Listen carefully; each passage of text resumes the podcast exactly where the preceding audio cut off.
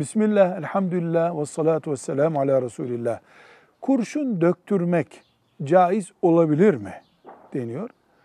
Biz prensip olarak tıbbın uygun bulmadığı, tavsiye etmediği şeyler yapılmasın deriz. Tıp bir şeyi tavsiye ediyorsa da zaten o tedavi yöntemidir.